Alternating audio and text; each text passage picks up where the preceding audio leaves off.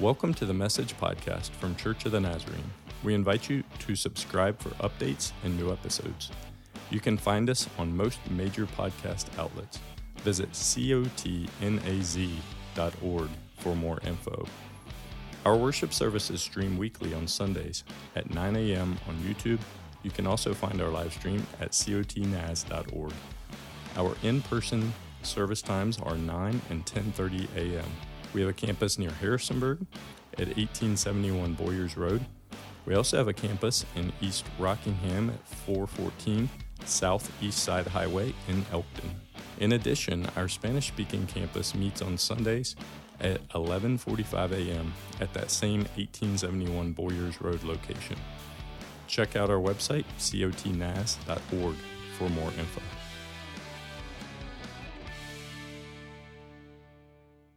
Uh, I want to begin today uh, unpacking a news story uh, that broke just a couple weeks ago. If you're fluent in social, I am not, and even I saw it. So if you're on social, you saw this already. Uh, but there's a news story that broke just a couple weeks ago, and I, I think it speaks to us today. And I just want to watch this short clip as we begin.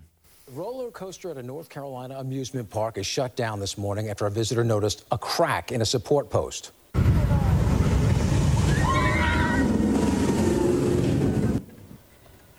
He took this video of the coaster on Friday, and can you see it? It shows the crack at the top of a steel pole. As riders come around the corner, the crack appears to expand and contract. The man says that he reported the crack to guest services before leaving, but then he called the fire department, and they called him back in 10 minutes to say that the ride had been shut down. The amusement park says all rides are inspected daily, and the coaster will remain closed until repairs have been completed. You can see daylight through that crack. I apologize in advance if you were headed to Kings Dominion or Busch Gardens today. And you got to wrestle with that. Uh, but this roller coaster is called the Fury 325. Uh, this coaster is located in the Carowinds Amusement Park in Charlotte, North Carolina, so not too far down the road from us. Uh, and this coaster w- was dubbed one of the fastest, tallest, longest roller coasters in America.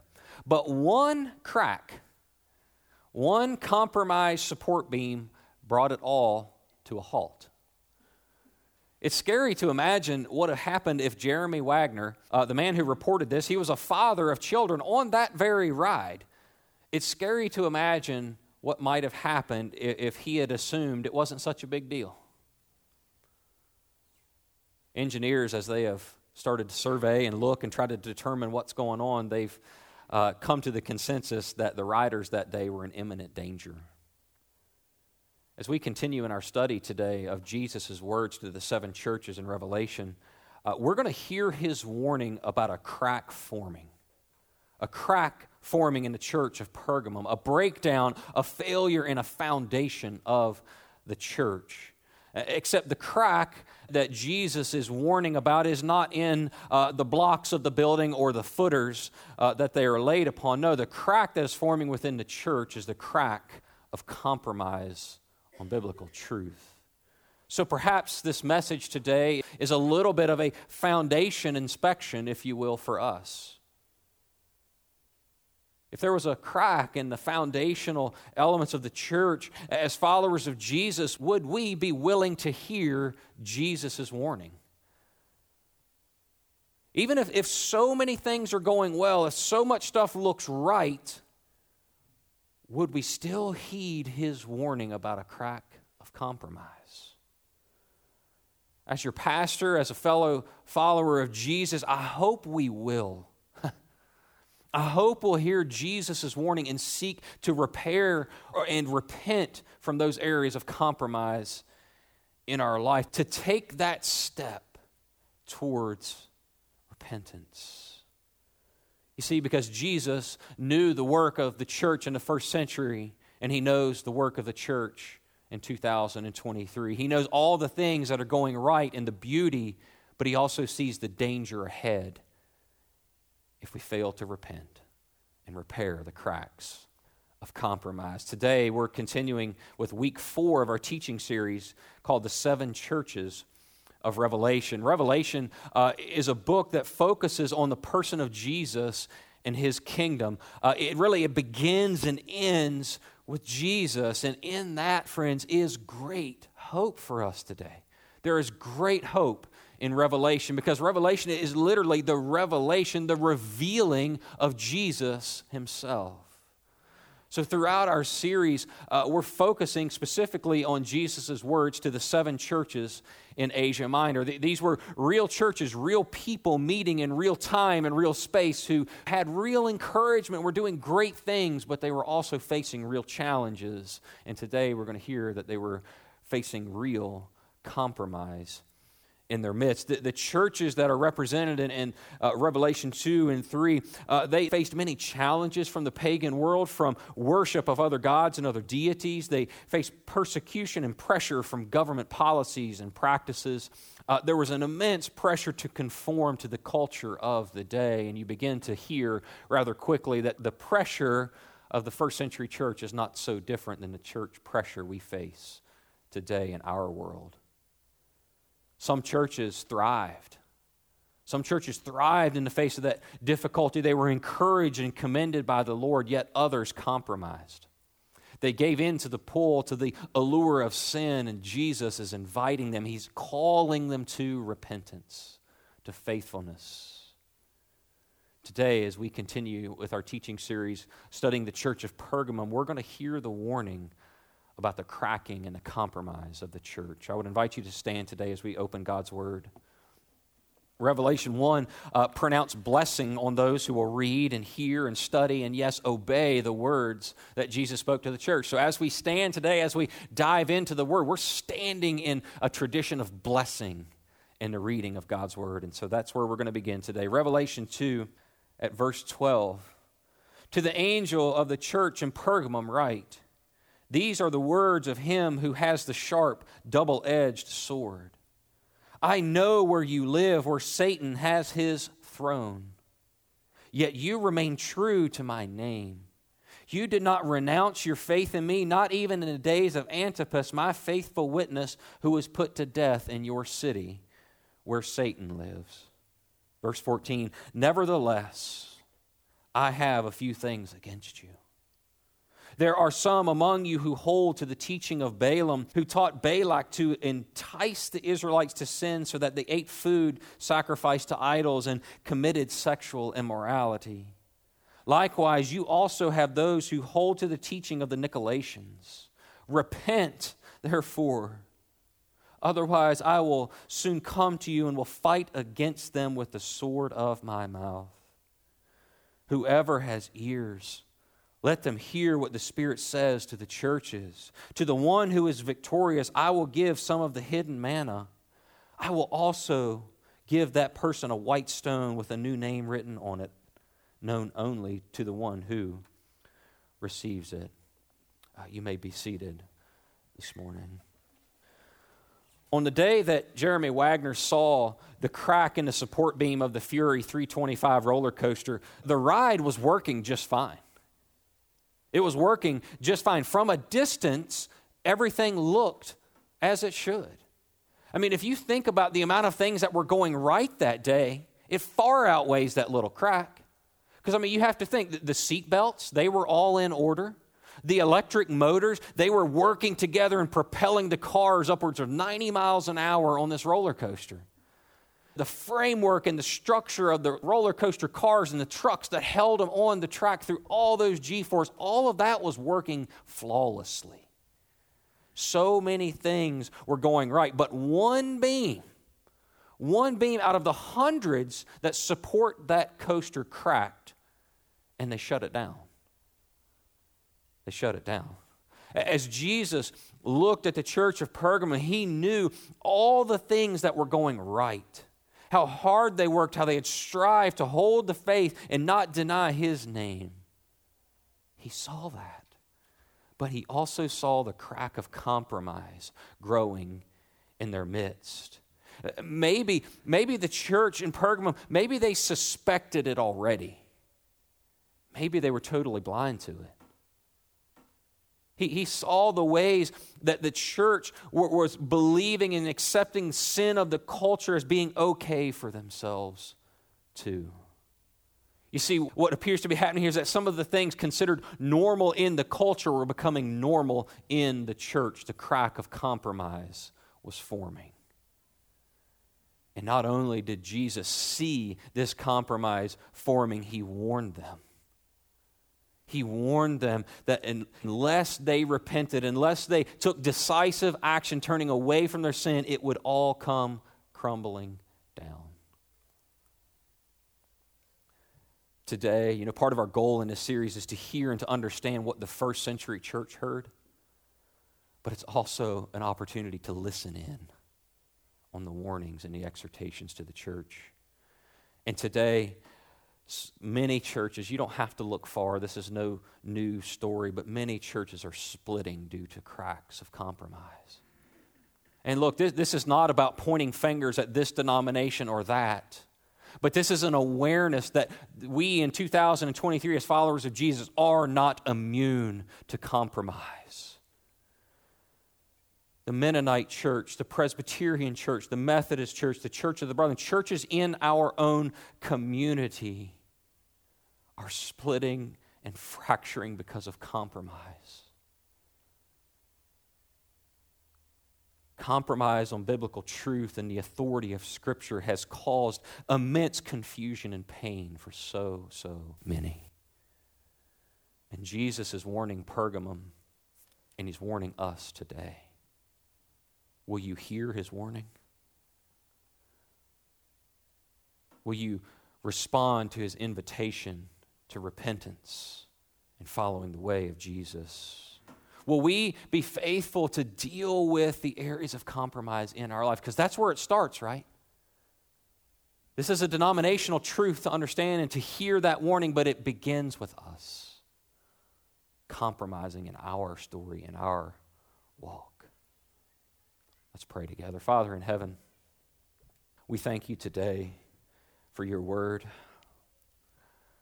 Lord, we thank you that today you know us, Lord. You, you know the ins, the outs, the good, the bad, and the ugly. And Lord, you're inviting us. You're inviting us to repent, to turn away, to be humble before the truth of your word, and, and to see the areas at which we might be compromising. Lord, living with divided loyalties or allegiances. Lord, search our hearts. May we be quick to repent, Lord, to pursue you today. We love you, Lord. And it is in your gracious and merciful hands that we place ourselves. Amen. As the, the address begins here to the church in Pergamum, uh, the speaker is identified as the one with a sharp, double edged sword. And, and the imagery here really takes us back to the uh, first chapter of Revelation where John sees an image. He sees the resurrected Christ, the one in authority. And here we have to begin to wrestle with a little bit of that imagery that can make Revelation so tricky, right? Uh, but this idea of a double edged sword, Jesus is introduced here uh, as one having authority, as being the judge over the church. And so the one speaking is the one in authority who has the right to speak judgment. And he begins speaking a word of encouragement to the church in Pergamum. Let's begin at verse 13. He says, I know where you live, where Satan has his throne.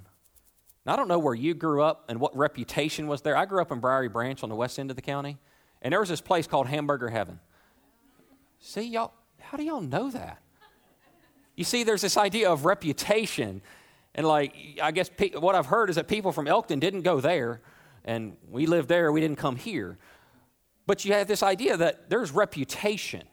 The reputation of Pergamum, that what Jesus sees, what he knows about where they live, is where Satan has his throne. That makes hamburger heaven look like heaven. I don't know.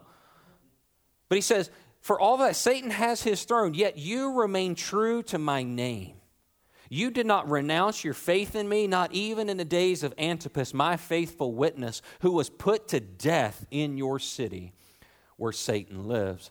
Uh, you see, much like the church in Smyrna, the church in Pergamum uh, had been faithful through some really challenging times. And I don't think we should breeze past these words as insignificant to the warning that's coming. Because I would propose to you, friends, uh, the church, the Christians in Pergamum faced difficulty and challenge holding the faith and holding the name of Jesus that we have yet to experience. And so, as we study and we learn and we hear the warning, this is not a ragamuffin bunch of Christians. They had held the faith, they had held the name of Jesus in high regard, even to the point of martyrdom. But yet they were not immune to compromise. I think we need to dwell there a minute. Pergamum, you see, it was a city overflowing with idolatry, with pagan gods to be worshiped, uh, so much so that it's identified as where Satan's throne is. Uh, one commentary I had listed like 13 different things that that could be alluding to. There was that much stuff going on in Pergamum. And so, uh, just a few of those. Um, the pagan god Zeus had a temple there. Had a temple. Uh, there was a pagan god of healing that also had a center of worship there. And so, people from all over the area were coming and seeking healing in Pergamum. And again, this was also, a, a, they were a leader in the worship of the Roman Empire, the Roman government. And so you begin to get this sense, this feel that idolatry and the pagan ideology was literally surrounding the church. I mean, like waters around an island, Pergamum is standing. And they have not denied their faith in Jesus, even in the face of death. They had not denied. They were praised and commended for holding firm amidst that pressure, amidst the social ostracism, the financial hardship. They had not given up the faith. And, friend, can I just say that for a moment, that is an incredible testimony of the perseverance of that church. But for all the things going right, Jesus says, Yet I have this against you. There was a crack threatening to bring it all down. They were not immune to the threat of compromise. Let's continue in verse 14. Nevertheless, I have a few things against you. There are some among you who hold to the teaching of Balaam, who taught Balak to entice the Israelites to sin so that they ate food sacrificed to idols and committed sexual immorality. Likewise, uh, you have those who hold to the teaching of the Nicolaitans and it's a bit ironic, but as if studying Revelation wasn't hard enough, uh, th- this brings in an Old Testament passage found mostly in Numbers that is really hard to unpack and to understand the story of Balaam and Balak. So, just a 10,000 foot view of that story Balaam, uh, he is a pagan prophet in the Old Testament, and, and, and he is a well known, he's almost world renowned, if you will, for being able to influence the gods to curse the enemy. And so what happens here is that Balak, he's a Moabite king, and he's beginning to get concerned that his empire, the Moabites, are getting ready to get taken over by the children of Israel. So he calls a fellow, right? He phones a friend and, calls Balaam and says, Look, I need you to curse the children of Israel. But God intervenes and would not allow that to happen. But as you continue on through Scripture, every time they look back to this incident, uh, authors of Scripture look back on this, uh, they see that Balaam, though he couldn't curse them, he counseled Balak that if he wanted to defeat the Israelites, the way to do that was to get them to compromise their loyalty to God's law by joining in the feasts and the pagan parties and the sexual immorality of their culture. So we might summarize the doctrine of Balaam this way that if you can't curse them, corrupt them. If you can't get them to reject their God completely, get them to reject parts of the truth. And friends, this is how Jesus is likening those in the church at Pergamum uh, that are compromising the truth of God's word. We see the warning there of eating food sacrificed to idols and sexual immorality. Uh, often within the worship of these pagan deities at, at, Zeus or whatever you name the temple, so many times uh, animals were sacrificed as a part of this ritual. So there's literally ribeyes rolling out of the temple, right? And they're beginning to partake and indulge in those parties. And it's not about the meat, it's the way at which they're doing it. They're beginning to give allegiance to the deity. The way they're partaking is making allegiance and loyalty to that pagan god or goddess. The temple prostitutes much of the worship that these pagan god involved uh, uh, illicit sexual activity and different things, but it was all a form of worship. And when you begin to try to pull that forward 2,000 years, it begins to get a little tough. But uh, uh, so these are loose examples if you want to try to think of this for us today. Uh, you, you, might think of a, of a church hosting a beer and wine festival. I mean, you would hear that and you go, hmm? Really? Or, or maybe a, a church sponsored uh, swimsuit contest, you'd be like, no way. Or if you heard next week that we were going to get a charter a bus and we're going to get the Joy group together, I'm an honorary member. We're going to get the Joy group together. We're going to go to Charles Town. We're going to play some slots and bet on some horse and dog races. You see, things that were okay in the culture that were uh, socially accepted were making their way into the church and being put forth as if it was okay. The compromise was coming in. And Jesus is warning that that's what's beginning to happen at the church. And, and friends, maybe this, in this time of persecution, maybe uh, eating that ribeye at the temple, maybe it got you from being picked on all week. Maybe it allowed you to continue in your job to provide for your family. Best case scenario, right? Maybe the activities that were surrounding it, maybe they just became more pleasurable and they were pursued for that pleasure alone. Because you see, that they're professing faith in Christ, but the allure of the culture and sin around them is drawing them away. So, yet while they are praised for holding the faith in Pergamum, they are rebuked for allowing the ways of Pergamum to creep into the church. They're praised for holding the faith in Pergamum, but they're rebuked for the ways of Pergamum coming into the church. You could phrase that a different way and say they weren't explicitly denying Jesus, but they weren't exclusively following him either. Compromise. Compromise. You see, cracks were forming in the church, and they're beginning to spread, and Jesus warns them of catastrophe unless they repent. And that's where we go to verse 16. Repent, therefore, repent, turn back. Otherwise, I will soon come to you and will fight against them with the sword of my mouth. Jesus is here calling for decisive action, a decided turn away from the cracks of compromise in the church, in their lives. Repentance is a forsaking, a, a, turning away from the sin at which they were engaged. And he's saying, if you fail to do this, if you fail to repent, he, Jesus is saying, I will come and fight against them with the sword of my mouth. Here's that imagery uh, this idea of the sword of his mouth uh, is that of the, the, his judicial authority uh, and the word of truth, Scripture. You see, the author of Hebrews in chapter 4, verse 12 says, For the word of God is alive and active, sharper than any double edged sword. It penetrates even to dividing soul and spirit, joints and marrow. It judges the thoughts and attitudes of the. The word of God. And so Jesus is, is threatening those who are compromising the truth of God's word. Uh, he doesn't withhold the truth that there is judgment ahead. There's judgment ahead to, for those in compromise who are dabbling in sin and beginning to look the other way. There is judgment ahead. But he loves them enough to call them to repentance. If you do not repent, I will come. He's calling them to be alert, to be diligent in their life, minding, yes, their lives, and but yes, minding the community that is which uh, they are a part of in the church.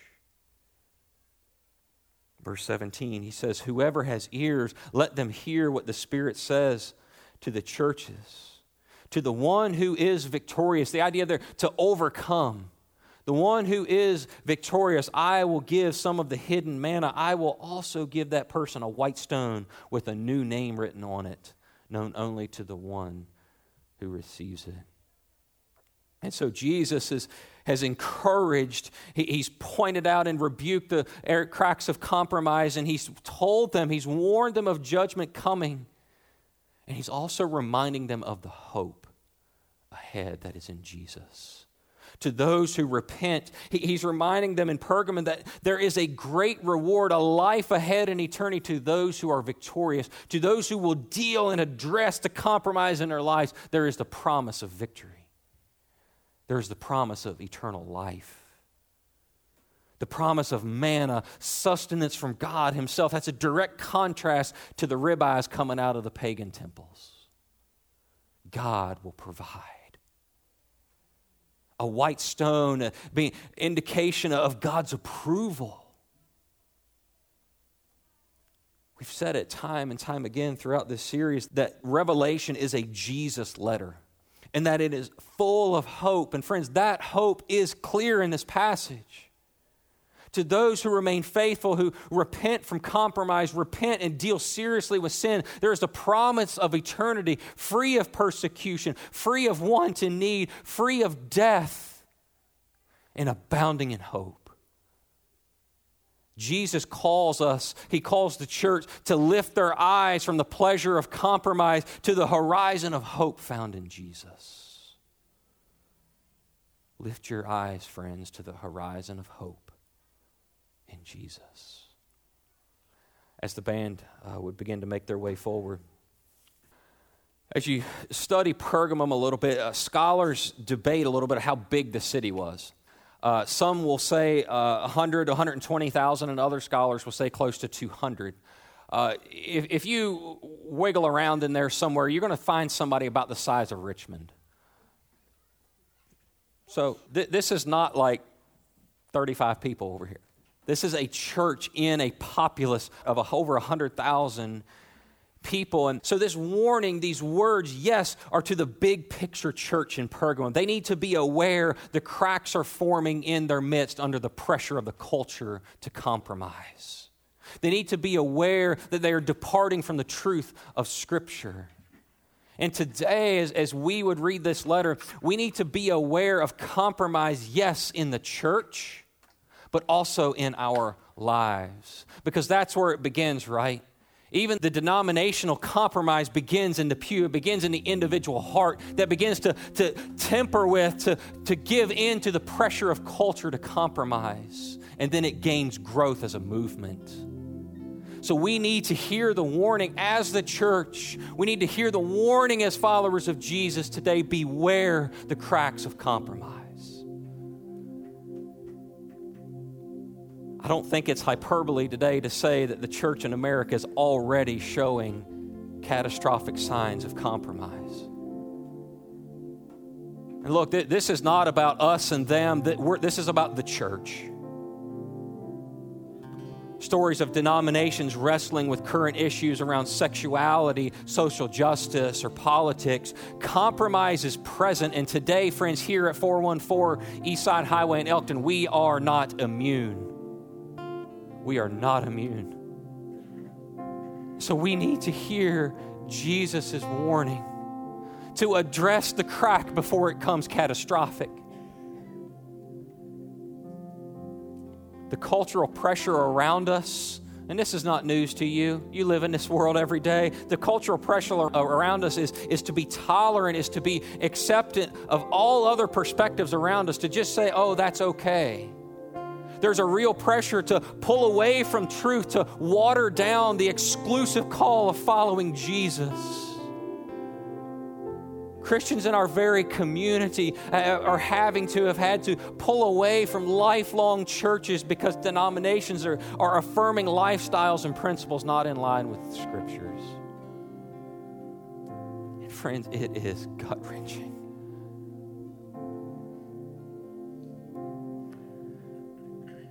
Was in a. Um, Lord, forgive us.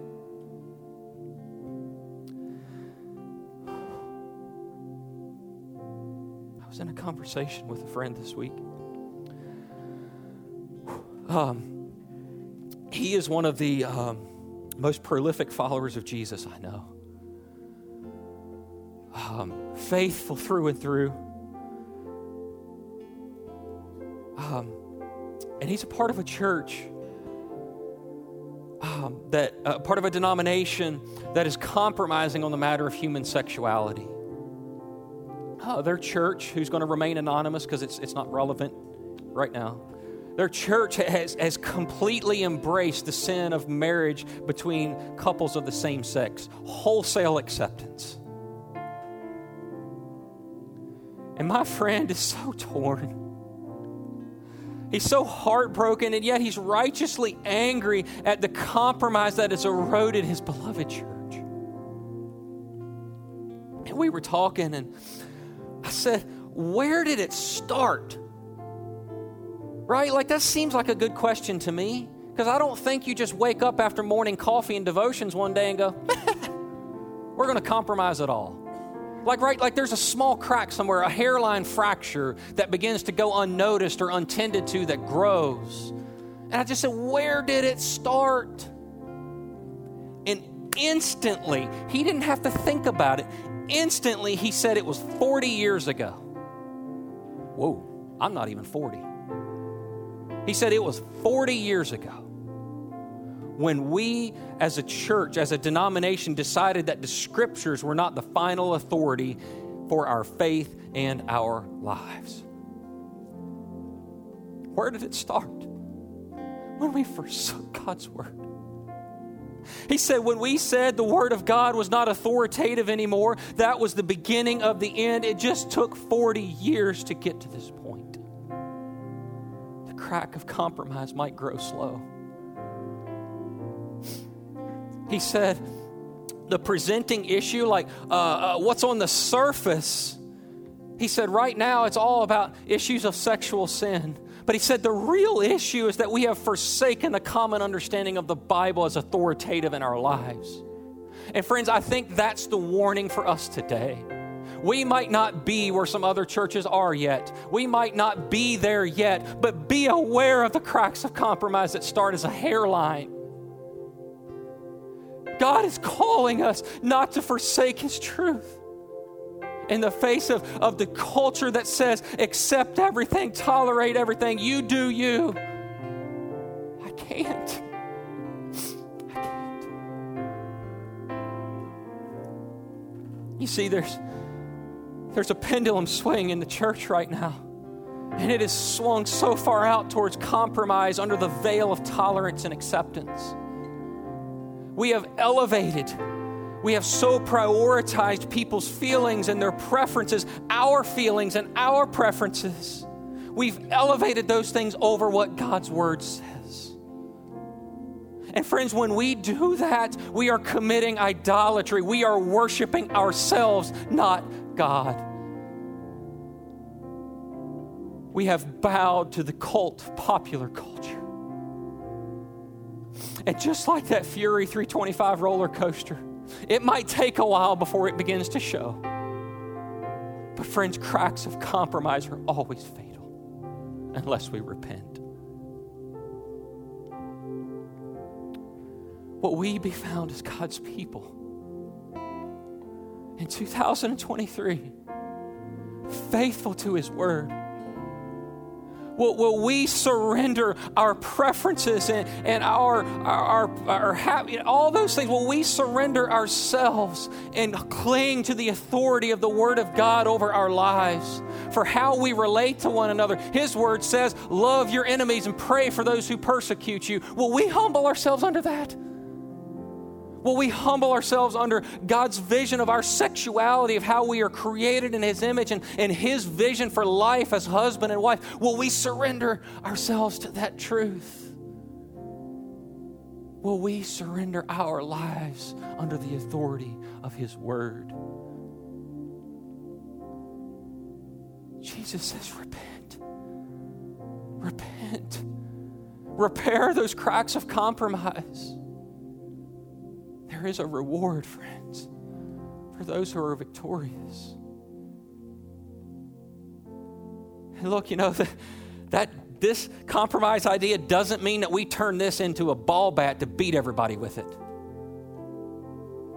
You see, because we're called to uphold truth, to make this the ultimate authority, and to reach out to our lost and broken world to show them the love and kindness of Jesus. We're called to stand in that tension, and tension is it ever. But we must hold the Word of God as our ultimate authority, friends. Or we will fall under the cracks and pressure of compromise. Will you repent? Will I? See, this is a this is a message today, but this is a way of living. to live aware and in tune with the word of the Lord. Will you repent? Maybe repairing that crack means it's time to go to rehab. Maybe repairing that crack means it's time to have some hard conversations about that relationship. Maybe repairing that crack and repentance is going to involve a counselor, an accountability partner. Whatever that is, friends, will you take that step today? Will you take that step towards Jesus who is calling? Let's pray together. Lord, um,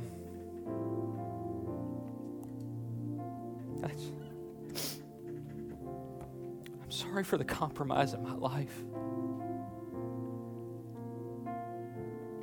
I want to be humble before you. And I want to repent. And Lord, I'm sorry for the compromise in our church. I pray that you would show us and you would call us back to truth. Lord, that we would be your people who stand in that middle ground of upholding truth and righteousness and fiercely holding and clinging to the life you have given us in Scripture, but fearlessly reaching out to the lost and broken world at which you have died for.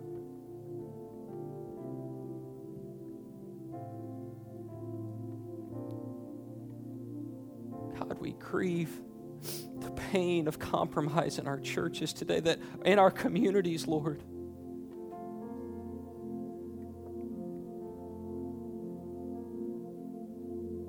And Lord, we want to take a good, humble look in the mirror.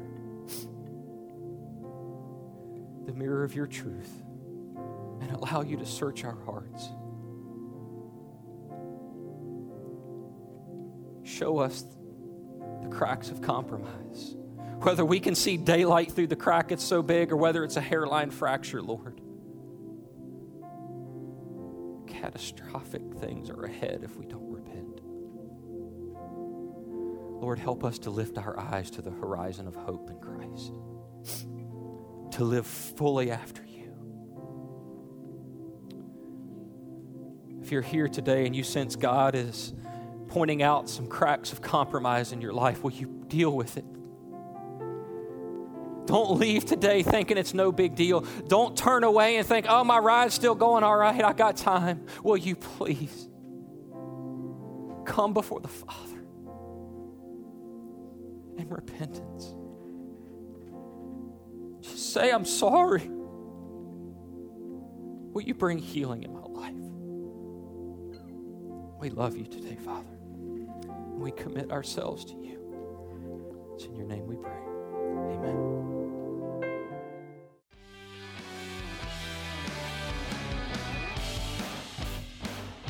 Thank you so much for listening today. You can email us at info at cotnaz.org